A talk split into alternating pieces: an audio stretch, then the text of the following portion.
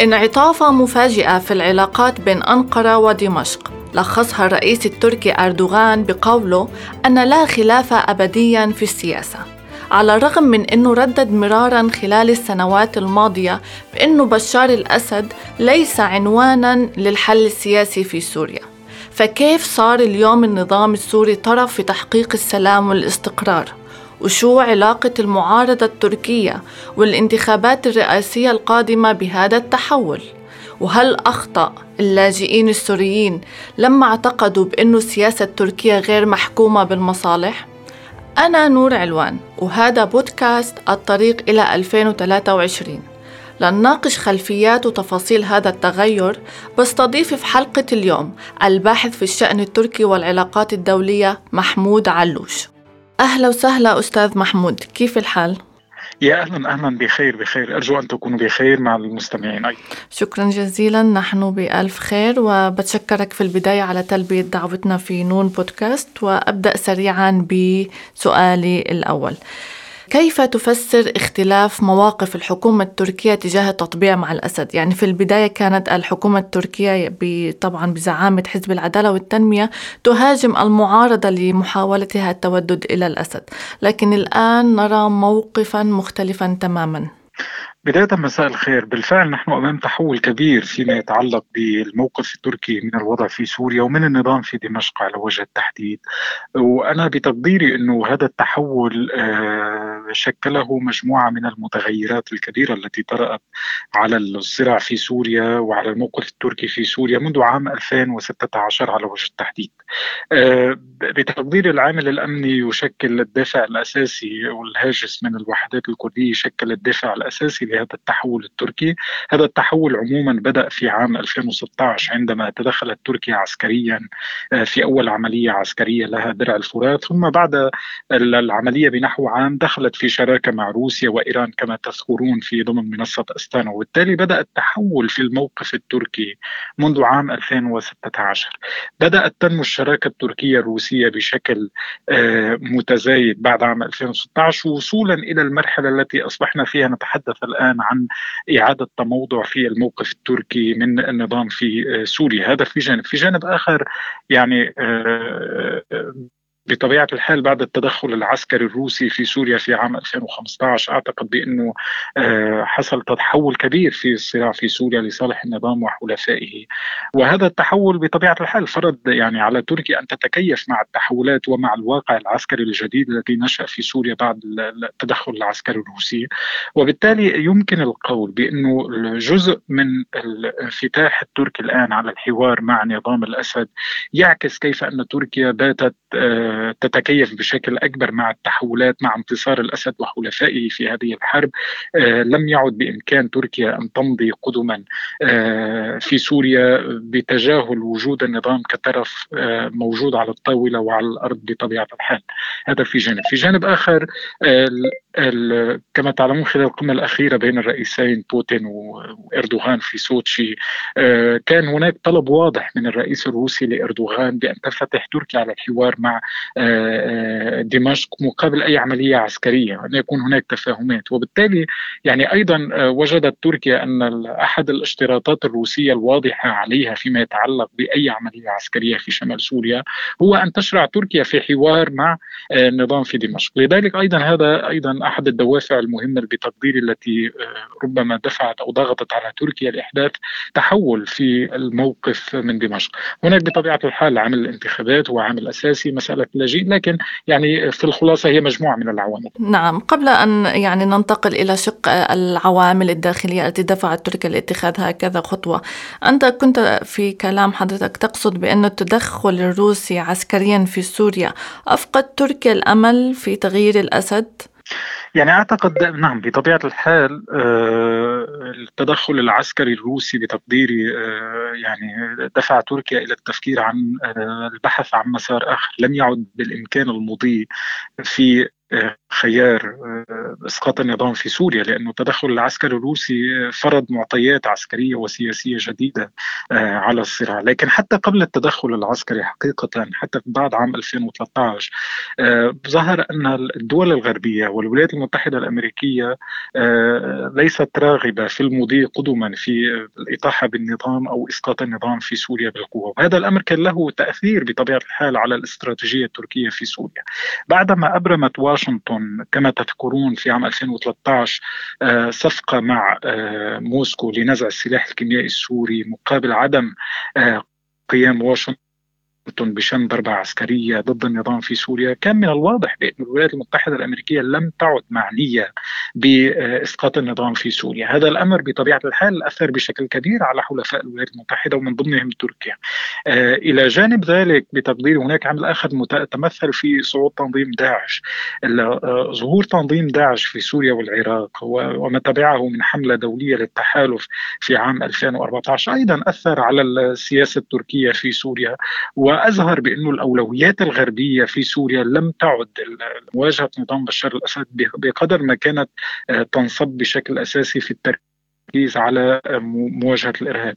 وبالتالي آه، نعم يعني كما تفضلتي أعتقد أنه التدخل الروسي ساهم في جزء من التحول التركي لكن أيضا لا يمكن إخفاء كما قلت يعني مسائل العمل الأمريكي وأيضا مساله مكافحة الإرهاب.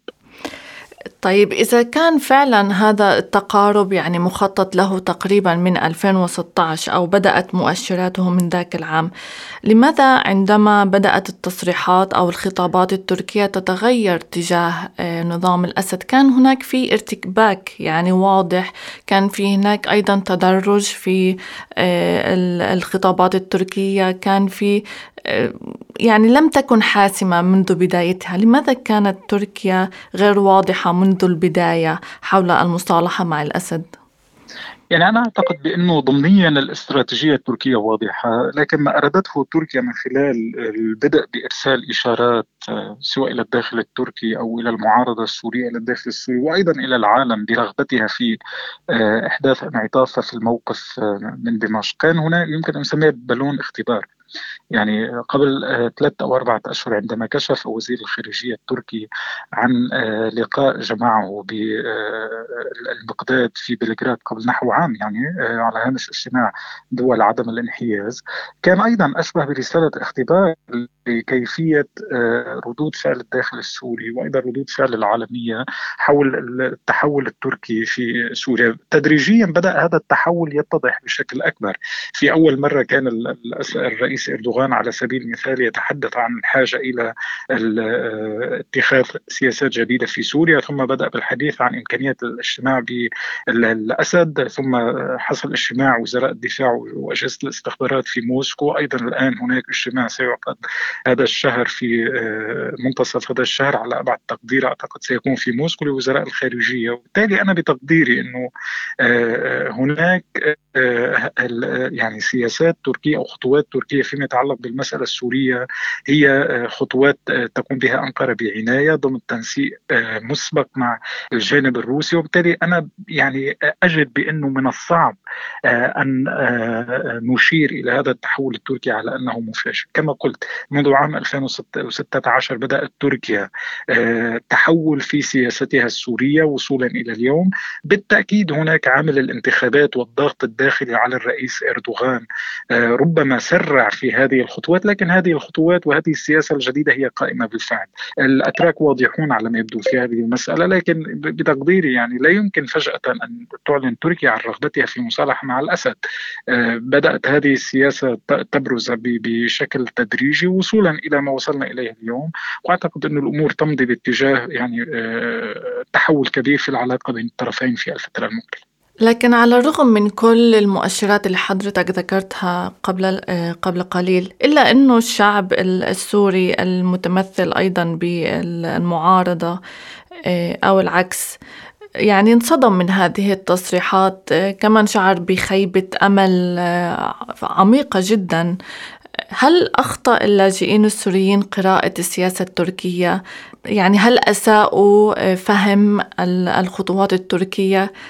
صار في فجوة الآن بين الطرفين أه وصحيح طبعا لا شك إنه التحول التركي في سوريا محبط بالنسبة لامال السوريين بالتغيير والتخلص من هذا النظام، هذا الأمر يعني لا يمكن اخفائه، لكن أنا بتقديري إنه الثورة السورية لم تقرأ بشكل واضح آه، أو يعني على الأقل لا يمكنها أن تفعل شيء في الحقيقة لأنه بعد عام 2016 أو لنعد عامين أيضا إلى الوراء عندما ظهر تنظيم داعش ودرج بأنه العالم آه، يركز اهتمامه على مكافحة الإرهاب دون النظام في سوريا كان من الواضح أن الثورة السورية تعيش في مأزق تعمق المأزق بشكل أكبر بعد التدخل العسكري الروسي في سوريا.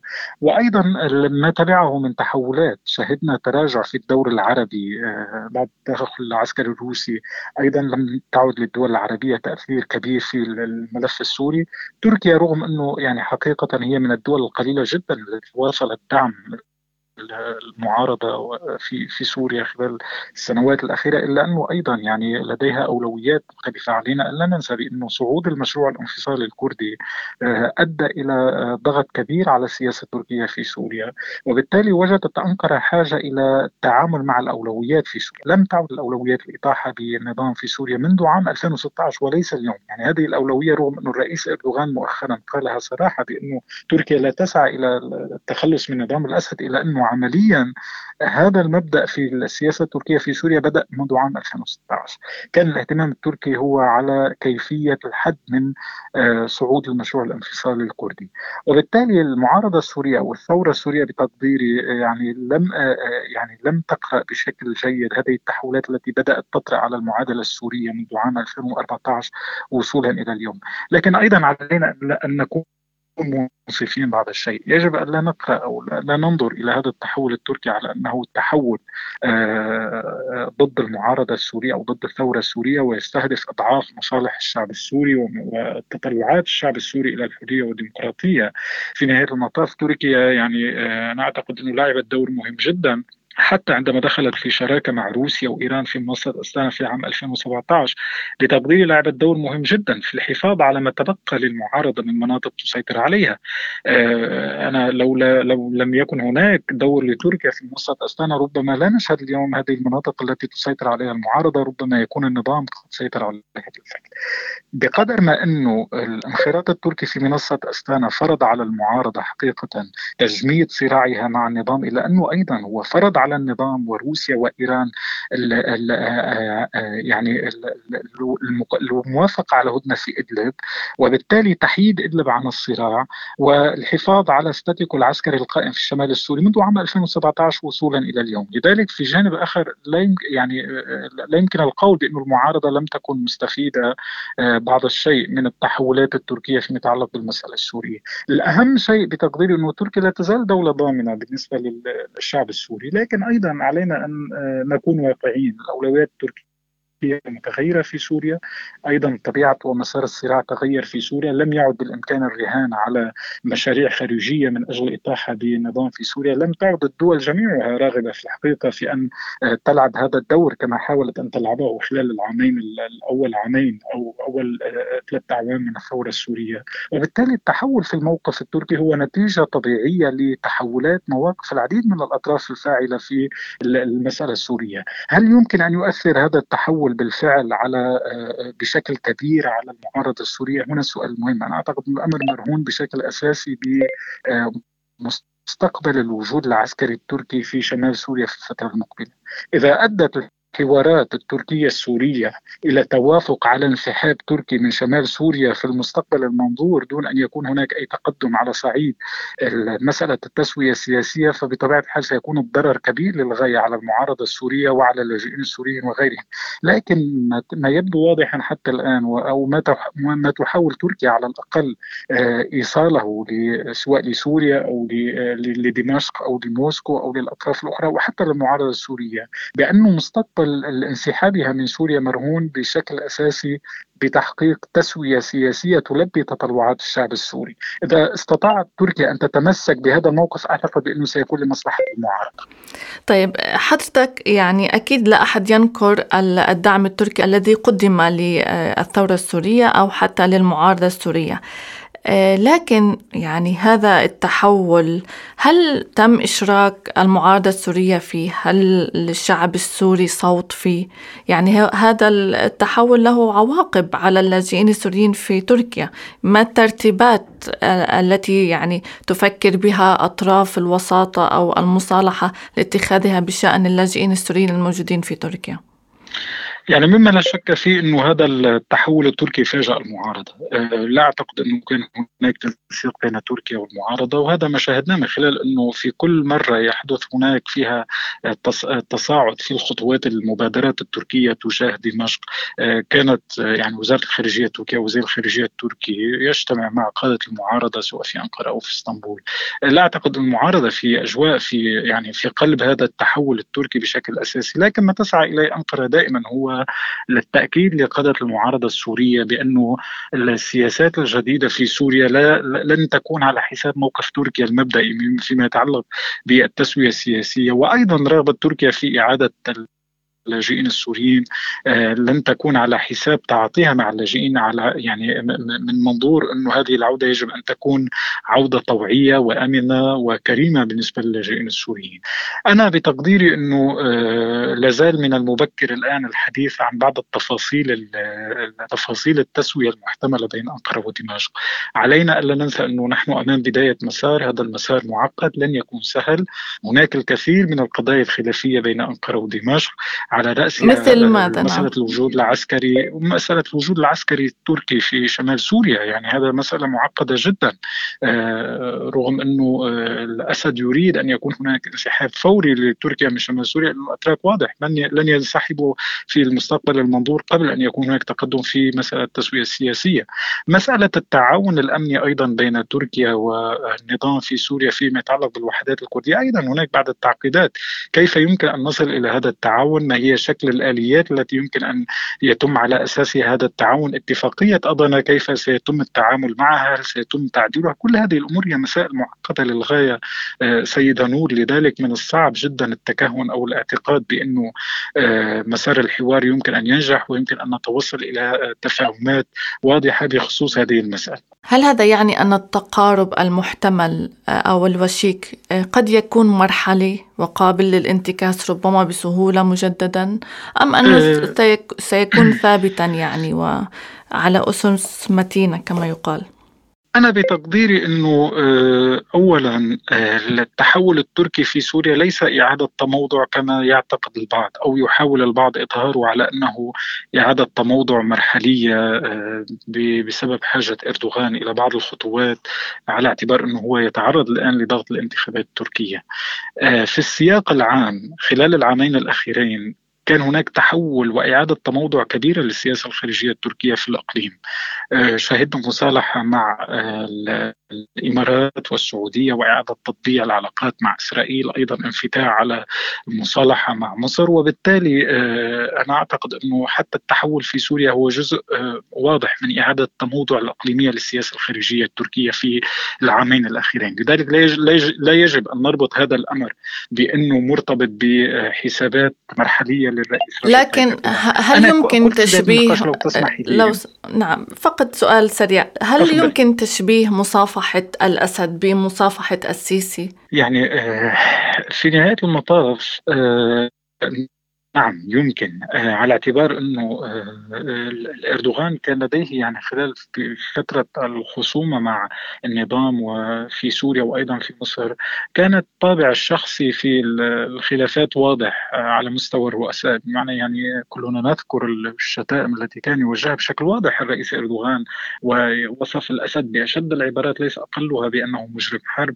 أيضا آه، وكان يعني يصف دائما السيسي بأنه رجل انقلابي وانقلب على الشيء وما إلى هنالك لكن في نهاية المطاف يا سيدة نور البراغماتية تتفوق على آه، تتفوق على أي شيء آخر في السياسات آه، في مصالح الدول على وجه التحديد. ما يميز إردوغان أنه رجل براغماتي. يعني يمكن أن تجد إردوغان في يوم آه، يتبنى موقف ويمكن أن تجديه في يوم آخر يتبنى موقف مختلف بنسبة كبيرة. وهذا ما يميز, ما يميز السياسة الخارجية التركية في الحقيقة في عهد الرئيس إردوغان. في عام 2015 على سبيل المثال كانت تركيا آه، كادت أن تدخل في مواجهة عسكرية مع روسيا كما تذكرون بعد حادثة إسقاط المقاتلة الروسية. بعد عام على وجه التحديد آه، استطاعت تركيا أن تعيد إصلاح العلاقات مع روسيا بل أنه تحولت العلاقات الجديدة إلى شراكة متنامية بين الطرفين ونشأت هناك كاريزما قوية جدا بين الرئيسين إردوغان وبوتين.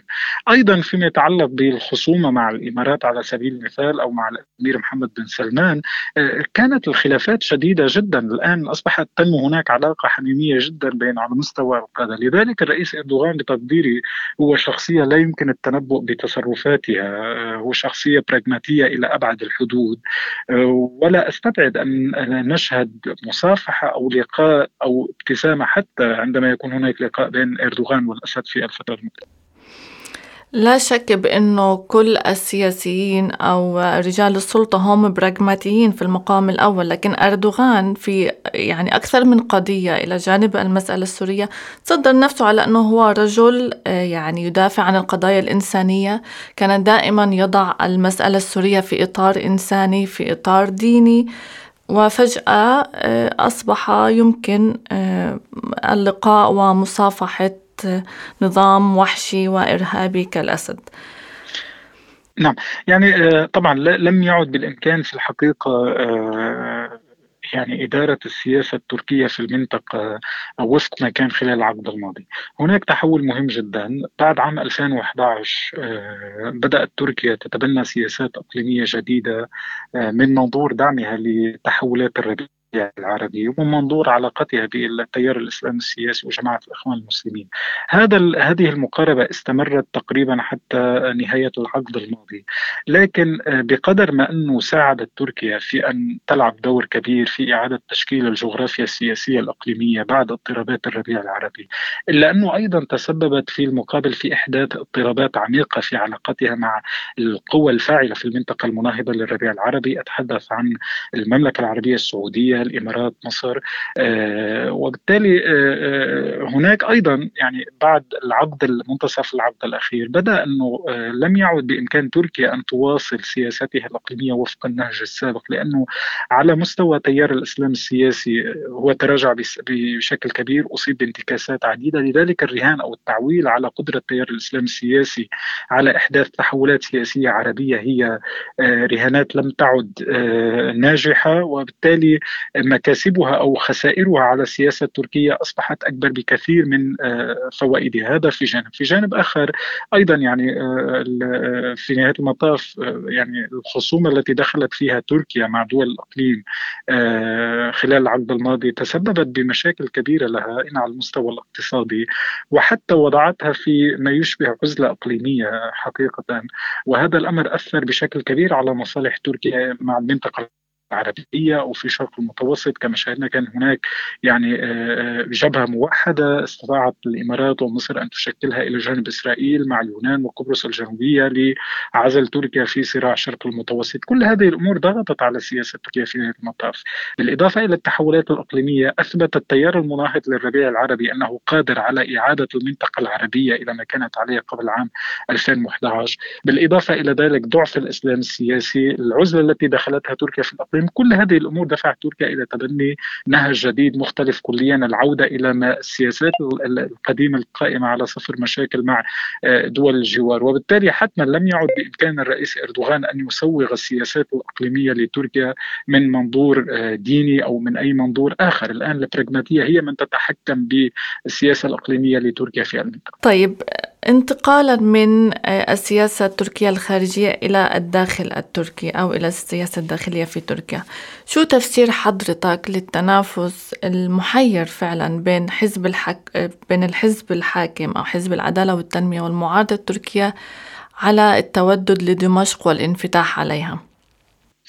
يعني أنا بتقديري آه، لا يمكن المقارنة لا يوجد أوجه شبه أو مقاربة بطبيعة الحال في بين حزب العدالة والتنمية وأحزاب المعارضة فيما يتعلق بالموقف من دمشق. على الأقل المستوى العقائدي أو الأيديولوجي آه، الأحزاب المعارضة هي أحزاب آه، على سبيل المثال حزب الشعب الجمهوري هو حزب منذ البداية كان يبدي تعاطف مع نظام الأسد وكان يدعم منذ بداية الحرب. على العكس من ذلك حزب العدالة والتنمية وحزب يعني دعم خلال السنوات الماضية الثورة السورية بكافة الأشكال وأيضا أبدى تعاطف كبير مع اللاجئين السوريين خلال السنوات التي قضوها هنا في تركيا. ولا يمكن بتقديري أن نصف أو أن نضع المعارضة وحزب العدالة والتنمية الآن في خانة واحدة فيما يتعلق بالموقف والحالة من سوريا. لكن فيما يتعلق بحالة حزب العدالة والتنمية رغم التحول آه، الذي أحدثه الرئيس رجب طيب إردوغان على السياسة التركية في سوريا في الفترة الأخيرة إلا انه هذا التحول لا يرتقي إلى المستوى أو إلى الخطاب الذي تتبناه المعارضة تجاه الموقف من دمشق، الرئيس إردوغان الآن يتحدث عن الحاجة إلى بناء علاقات جديدة مع دمشق من أجل دفع مسار التسوية السياسية ومسار الحل السياسي للصراع في سوريا بينما المعارضة تدعم النظام أساسا لأنه لأنها تدعمه لأنها آه، يعني آه، ترى بأن مصلحتها وهي مع وجود هذا النظام. آه، على العكس من ذلك لا يبدو حزب العدالة والتنمية في الحقيقة لكن كون حزب العدالة والتنمية في السلطة موجود بالإضافة إلى الضغط الكبير الذي تعرض له فيما يتعلق بالسياسة السورية لا سيما على مستوى اللاجئين جعله ل آه، آه، يعني عرضة للضغوط بشكل كبير من الداخل التركي لا سيما مع اقتراب الانتخابات التركية. لذلك العوامل المرحلية نعم يمكن أن نعتبر بأنه بعض العوامل المرحلية الداخلية ربما دفعت حزب العدالة والتنمية إلى آه، تبني سياسات مختلفة كليا عن السابق فيما يتعلق بالمساله السوريه، لكن أنا حال لو فاز حزب العدالة والتنمية في السلطة في عام 2023 الآن يعني بعد حوالي ستة أشهر. لا أعتقد بطبيعة الحال أنه سنشهد تراجع في المسار التركي السوري لكن على الأقل سنشهد الرئيس إردوغان أكثر تشدد فيما يتعلق بالمبادئ التركية إزاء المسألة السورية. الآن الرئيس إردوغان تحت ضغط شديد بطبيعة الحال بسبب الانتخابات. لذلك نجد نجد هناك سرعة في التحولات الموقف التركي فيما يتعلق بالمسألة السورية. آه، في جانب آخر مسألة اللاجئين بطبيعة الحال مسألة مهمة جدا. جدا. المعارضة سوغت خطابها في قضية اللاجئين على أنها ستضع سياسات جديدة في حال وصلت إلى السلطة تعالج مسألة اللاجئين. الرئيس أردوغان بتقديري حاول أن ينافس المعارضة أيضا في هذه المسألة من خلال تقديم نفسه على أنه طرف أيضا يمكن أن يعالج هذه المسألة ويمكن أن يحدث تحولات كبيرة في العلاقة مع دمشق من أجل آه، حرمان المعارضة من الاستفادة من ورقة اللاجئين أو الورقة السورية في السباق الانتخابي. بخلاصة القول نعم هناك هناك تشابه شكلي الآن في الموقف بين حزب العدالة والتنمية والمعارضة فيما يتعلق بالمساله السورية لكن أعتقد بأنه من غير الإنصاف أن نعتبر بأنه الطرفين يتبنيان فعليا نفس التوجهات الحقيقية فيما يتعلق بالحدث لكن آه، كلا الطرفين أيضا عندهم مساعي متعلقة بالتخلص من أعباء اللاجئين السوريين. صحيح؟ صحيح صحيح صحيح صحيح. فهناك تشابه نوعا ما في هذه المسألة على وجه التحديد وهي ربما الدافع الأكبر يعني هي الدافع الأكبر صحيح لكن أنا أعتقد ست نور هناك مسألة مهمة جدا. أه نحن الآن نتحدث يعني أه يعني رغم إنه الإعلام العربي والدولي يركز بشكل كبير على التحولات التركية في سوريا إلا أن هناك تجاهل لا أدري ما إذا كان مقصود أو غير أو غير مقصود لمسألة مهمة جدا وهو أن التحول التركي في سوريا ليس دون ثمن. لا يعني أن تركيا تنازلت عن سياساتها العريضة في سوريا. هذه مسألة مهمة جدا يجب أن نركز عليها. آه، تركيا واضحة في هذه المسألة. لن يكون هناك انسحاب تركي من شمال سوريا قبل تحقيق هدفين أساسيين. أولا تأمين مصالح تركيا الأمنية فيما يتعلق بالحالة الكردية والأهم من كل ذلك هو ضمان تسوية سياسية تلبي تطلعات الشعب السوري. هذه مسألة مهمة جدا.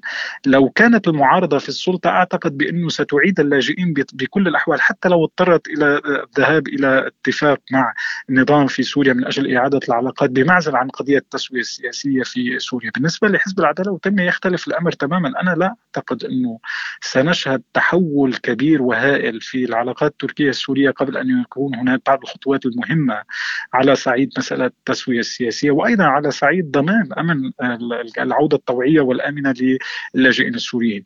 هناك هذه القضية نعم هي عبء بالنسبة للمجتمع التركي عموما بالنسبة للدولة بالنسبة للشارع التركي هذا صحيح. لكن هذا الأمر لا يعني بأنه كلا الطرفين سيتبنيان نفس السياسات. فيما لو وصلت المعارضة إلى السلطة في آه، هذا العام أعتقد بأنه الوضع اللاجئين سيكون صعب للغاية لكن في حال استطاع إردوغان أن يبقى في السلطة آه، سيكون هناك حرص تركي بتقديري على تحقيق بعض المعايير المناسبة لعودة طوعية وكريمة للاجئين السوريين والأهم من ذلك هو ضمان أن تركيا لن تتراجع عن موقفها فيما يتعلق بالتسوية السياسية طيب ما تأثير هذه المصالحة إن تحققت على صناديق الاقتراع في آه، الانتخابات المقبلة؟ آه، أعتقد إنه هناك بعض المبالغات آه، فيما يتعلق بقراءة بعض التأثيرات المحتملة للتحول التركي في سوريا على صناديق الاقتراع. آه، لا شك إنه يعني فيما يتعلق بالحالة السورية الواضح إنه الأولويات الشارع التركي حاليا هي مسألة معالجة مسألة اللجوء السوري. يعني التحول التركي في سوريا حتى لو نجح في المستقبل المنظور من غير المرجح أن نشهد خطوات عملية لإعادة أو للبدء في إعادة اللاجئين السوريين خلال الفترة المتبقية للانتخابات. نحن نتحدث تقريبا عن يعني بضعة أشهر قليلة للانتخابات وبالتالي من الصعب جدا أن نشهد بعض الخطوات العملية على الأرض. يمكن أن تؤدي إلى استفادة إردوغان من التفاهم مع النظام من أجل إعادة أو البدء بإعادة اللاجئين السوريين. لكن آه، بتقديري يمكن للرئيس إردوغان أن آه، يظهر آه، أمام القاعدة الشعبية وأمام الناخب التركي على أنه أنه ماض أو عازم آه، في معالجة مسألة الوجود السوري واللاجئين السوريين فيما لو منحهم الأتراك منحوه مرة جديدة فرصة للبقاء في السلطة. يمكن في هذا الجانب أن نتحدث عن آه، استفادة الرئيس إردوغان من هذا التحول في السياسة التركية. لكن بتقديري في المستقبل المنظور لا أعتقد بأنه سنشهد خطوات عملية آه، تؤدي بالفعل إلى استفادة إردوغان من بدء عودة اللاجئين السوريين وبالتالي توظيف هذه المسألة في صناديق الاقتراع آه، هناك جانب آخر مهم جدا يجب أن لا نتجاهل ويتعلق بالمسألة الكردية. إذا استطاع الرئيس إردوغان أن يتوصل إلى تفاهم أمني مع النظام في سوريا وأيضا روسيا من أجل آه، إخراج الوحدات الكردية من بعض المناطق الأساسية في شمال سوريا وإبعادها عن الحدود التركية أعتقد بأن الرئيس أردوغان يمكن أن يستفيد في هذا الجانب من خلال آه، آه، إظهار أنه نجح بالفعل في القضاء على المشروع الحكم الذاتي للوحدة الكردية في شمال سوريا دون أن يضطر إلى عملية عسكرية برية ودون أن يضطر أيضا إلى إغضاب الولايات المتحدة الأمريكية بشكل كبير. في الجانب الكردي نعم قد تكون المكاسب أكبر بالنسبة لاردوغان من التحول في السياسة التركية ويمكن أن ينعكس بالفعل على صناديق الاقتراع. وأيضا المهم بالنسبة للرئيس إردوغان هو مسألة الصوت الكردي في الانتخابات التركية. بتقدير أي تحول أو أي مكسب آه، في في تركيا خلال الفترة المقبلة يمكن أن يؤدي إلى استفادة إردوغان في هذه المسألة أو إضعاف قدرة المعارضة على الاستفادة من الصوت الكردي في الانتخابات المقبلة. لكن عمليا أنا لازلت أعتقد بأنه من المبالغة الرهان على أن يؤدي أو تؤدي التحولات التركية في سوريا إلى استفادة أو إلى تغيير في آه، صناديق الاقتراع بشكل أساسي، لذلك أنا آه، يعني أكدت في بداية النقاش إنه هذا التحول هو تحول استراتيجي غير مرحلي، ربما الانتخابات سرعت من هذا التحول التركي لكن أعتقد انه مرتبط بتحولات أعمق مرتبطة بالصراع في سوريا وبالدور الإقليمي لتركيا. يعني ربما نشهد يعني بما معناه نفس المسار حتى بعد انتهاء الجولة الانتخابية المنتظرة؟ نعم أنا أعتقد أن هذا المسار سيمضي قدما بشكل أساسي لأن هذا المسار غير مرتبط بعوامل مرحلية بالتأكيد. قد يكون هناك بعض التغيير يعني فيما لو نجح إردوغان في الفوز في الانتخابات ربما سيصبح أقل قابلية لتقديم تنازلات فورية للنظام في سوريا مقابل المصالحة، هذا الأمر قد يتغير، لكن في المفهوم العام لا أعتقد بأنه سيكون هناك تراجع في المسار التركي لأنه كما قلت هذا المسار مرتبط بتحولات الصراع في سوريا من جانب، مرتبط أيضا في جانب آخر بتحولات السياسة الخارجية التركية خلال العامين الأخيرين. الأهم الأهم من كل هذه الأمور ست نور يعني هي مسألة فعلا مهمة. أحد الدوافع الأساسية التي دفعت تركيا إلى تبني سياسات جديدة في سوريا هو العامل الأمريكي. الآن ما يجمع تركيا وروسيا والنظام في سوريا وإيران هو إخراج الولايات المتحدة الأمريكية في سوريا. لذلك أحد وسائل الضغط التي تلجأ إليها أنقرة لزيادة الضغط على الوجود الأمريكي في سوريا هو التحول إلى التعاون الأمني آه، مع هذه الأطراف من أجل الضغط على القوات الأمريكية والضغط على الإدارة الأمريكية لانسحابها من آه، سوريا. لذلك أعتقد بأنه أولوية تركيا في هذه المرحلة هو دفع أمريكا إلى الانسحاب من سوريا وقطع علاقتها بالوحدات الكردية. وهذا الأمر سيتواصل في الفترة المقبلة لا سيما في ضوء آه، تنامي الشراكة التركية الروسية. وهذه مسألة أيضا مهمة.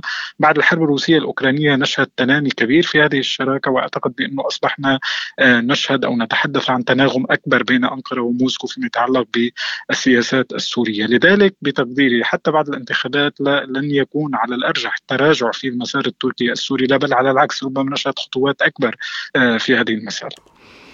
في آه، تشعبات وأطراف عديدة في هذه المسألة أو في المصالحة المنتظر يعني تحقيقها. لكن آه، فيما تبقى لدي من وقت بحاول أجمل الموضوع في الداخل التركي حاليا. سؤالي هنا شو موقف المعارضة التركية من خطوات المصالحة التي تجري الآن؟ هي كانت هل تعد هذا انتصار لها؟ هل تضغط على الحزب الحاكم لاتخاذ ربما خطوات أكثر حدة؟ هل أرضاها هذا التحول؟ ما موقفها الآن؟ يعني أنا بتقديري أنه المعارضة هي مستفيدة من هذا التحول بشكل أساسي على اعتبار أنه سيختصر عليها المسافات فيما لو وصلت إلى السلطة لأنه آه، تحالف المعارضة أو حزب الشعب الجمهوري المعارض الذي يتزعم المعارضة سبق ووعد بأنه في حال لو وصل إلى السلطة سيمضي في إعادة العلاقات مع آه، دمشق وإعادة اللاجئين السوريين.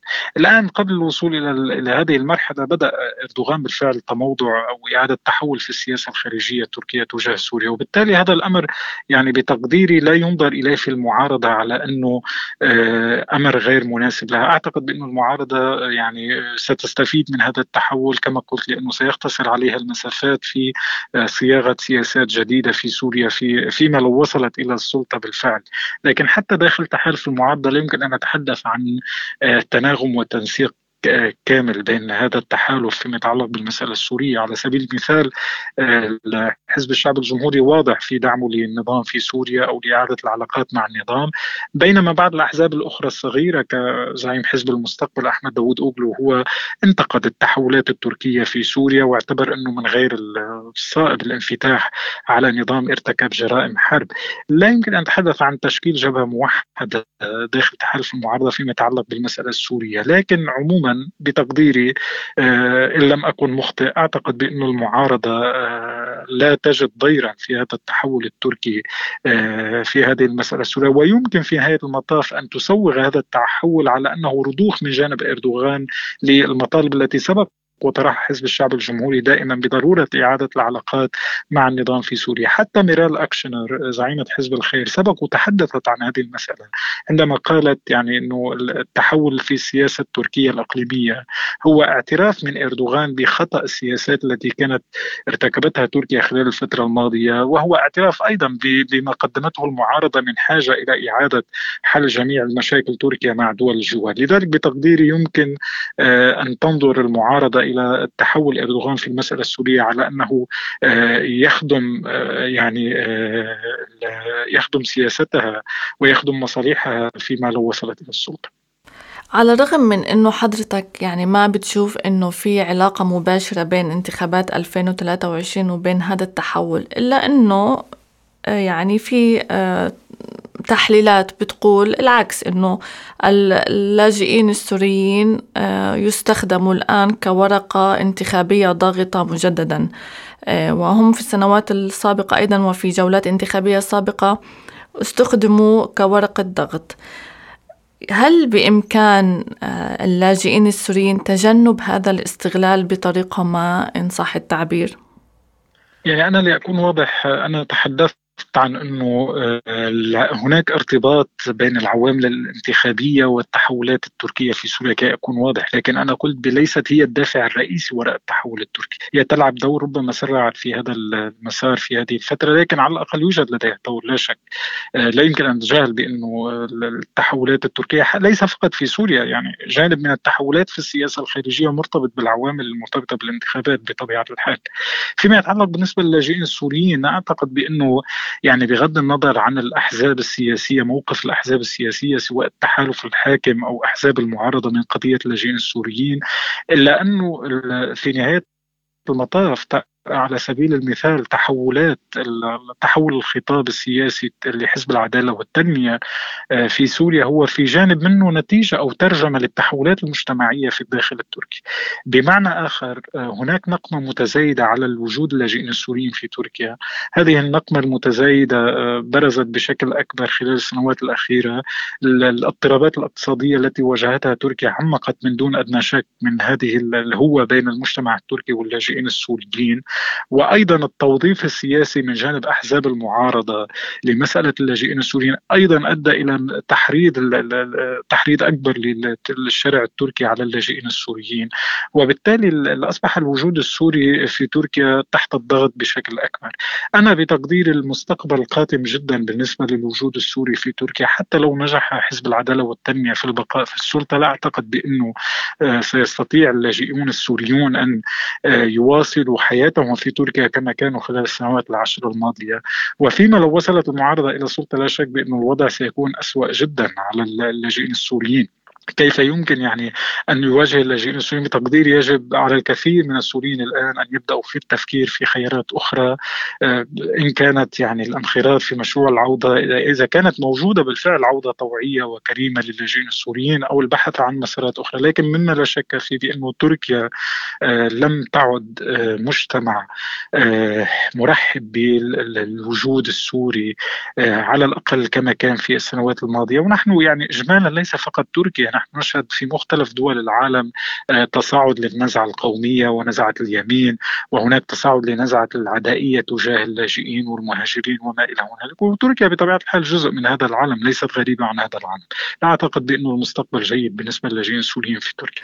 حضرتك أشرت الآن إلى نقطة جديدة وهي في حال وصول المعارضة إلى السلطة في انتخابات 2023 ما مصير اللاجئين السوريين؟ يعني ما يعني شكل الحياة السلبية التي تتوقعها لهم. يعني سيكون هناك بتقديري آه، قيود شديدة على الوجود السوري في تركيا إن على مستوى العمل أو على مستوى الحصول الاستفادة من الامتيازات التي آه، قدمتها الدولة للاجئين السوريين وإن كانت متواضعة خلال السنوات الأخيرة. والأهم من ذلك هو موضوع المساهمة في آه، نزعة التحريض ضد الوجود السوري في تركيا. أعتقد بأنه يعني في حال وصلت المعارضة إلى السلطة ربما نكون أمام ليس فقط سياسات حزبية مناهضة للوجود السوري بل أيضا يمكن أن تطور الأمر إلى سياسات حكومية مناهضة للوجود السوري، هذا الأمر آه، سيكون له عواقب كبيرة على وجود اللاجئين السوريين في تركيا مما لا شك فيه. أنا أكثر ما أتخوف منه في الحقيقة فيما يتعلق بمستقبل اللاجئين السوريين هو آه، أن يؤدي وصول المعارضة إلى السلطة أن يؤدي إلى دفع المعارضة إلى يعني إعادة العلاقات مع النظام في سوريا كما لو أن شيئا لم يحصل وبالتالي البدء بترحيل اللاجئين السوريين وإعادة اللاجئين السوريين بمعزل عن الاعتبارات المرتبطة بالأمن والعودة الطوعية وغيرها وحتى بمعزل عن الاعتبارات المرتبطة بمسألة التسوية السياسية في سوريا، مما لا شك فيه إنه هذا الأمر سيكون له عواقب كبيرة على الوجود السوري وليس فقط على الوجود السوري على القضية السورية عموما. أستاذ محمود أنا أشكرك على وقتك ومشاركتك. سعدت بالحديث معك. شكرا جزيلا. أهلا وسهلا. شكرا لكم.